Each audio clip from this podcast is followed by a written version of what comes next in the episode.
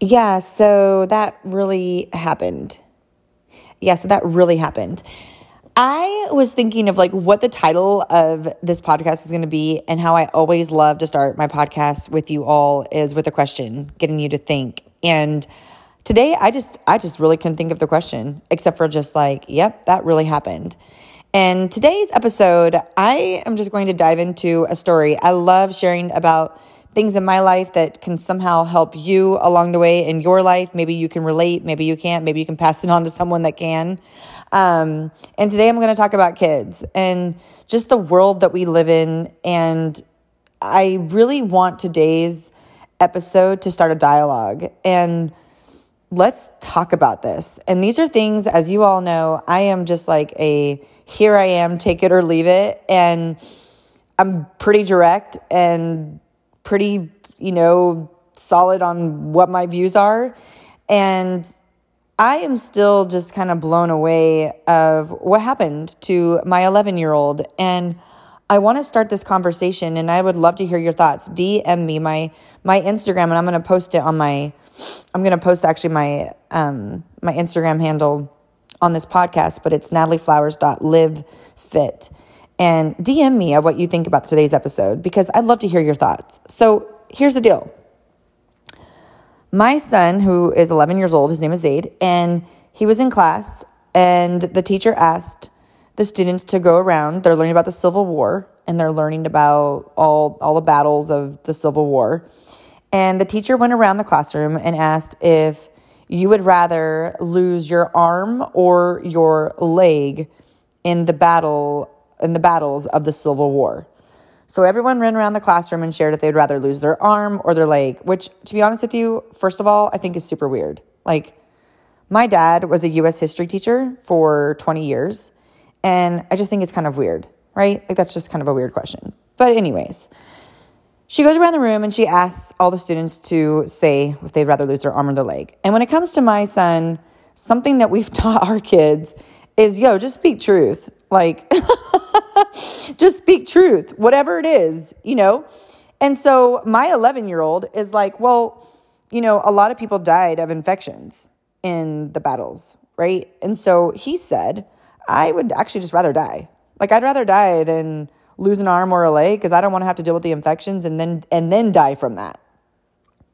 Perfect answer. Probably would have said it myself. I'm like, ah, I think I'd rather die too, you know, than sit there in the battlefield with like a amputated arm and then what, like die from an infection later by, no, I think I'd rather just like, let's just take me home fast, right? So my son's answer, I think, is valid and awesome. Well, the teacher decided to pull my son out of class and ask him if he has ever had any suicidal thoughts. Yeah. So my son in class says he'd rather die in the Civil War than die later on from an infection, and you decide as a fifth grade teacher to take my son out of class and ask him if he's ever had any suicidal thoughts. My son said there was a time where, when we first moved to Tennessee, he said to me, we had a discussion about it. He said to me when I was kissing him goodnight, he started crying because he was having a hard time making friends. And he said, Mom, I just want to die. And I said, Zaid, that's a little dramatic. You don't want to die. You're just having a hard time making friends. I said, Everybody, I said, you moved here in the middle of the year. We, we moved here in Tennessee in November. Everyone has established friends. You're in the fourth grade. They've probably hung out with each other since kindergarten. So it's going to take you some time, but you need to let it, like, kind of take it, take it in a little bit.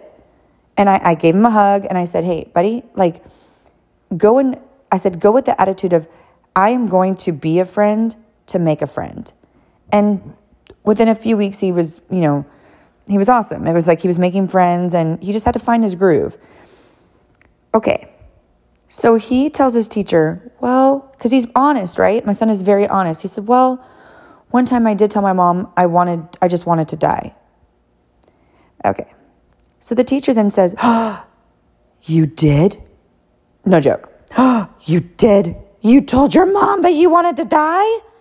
She sends him to the freaking counselor's office where this woman basically interrogates my son, asking him about his sexuality, asking him how he feels emotionally. When he had the thought of killing himself, did he think about taking it with a gun, with a rope? Like, are you actually freaking serious right now? You guys, I'm seriously so livid.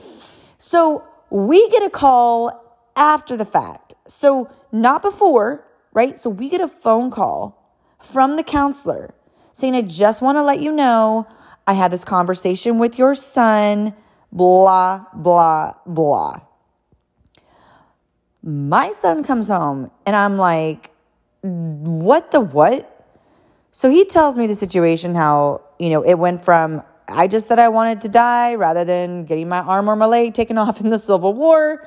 My teacher pulled me out of the class. She asked if I ever had any suicidal thoughts. I told her the truth that I told you that I wanted to die.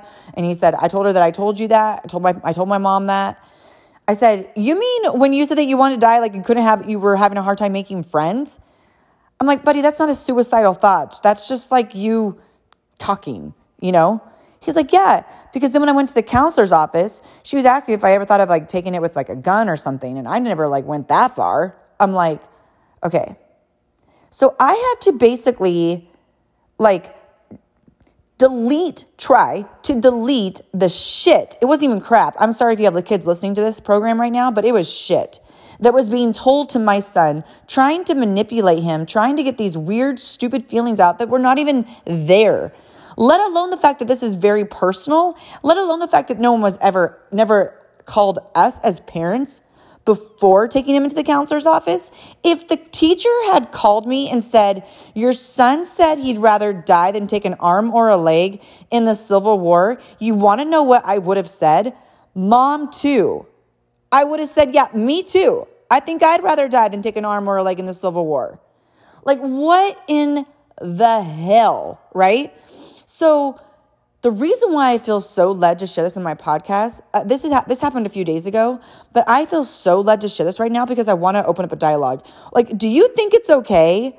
Like, do you, as a parent, if you are a parent, do you think it's okay that if your kid is in class and gets asked that question, your teacher pulls him aside, asks him if he has suicidal thoughts, and then sends him to the counselor's office when he says, Oh, yeah, I talked to my mom one time and I told her I wanted to like die because I wasn't having a good time making friends. Do you think it would have been remotely okay that the teacher does all that without talking to the parent first? Do you even think, let's go, let's rewind, rewind.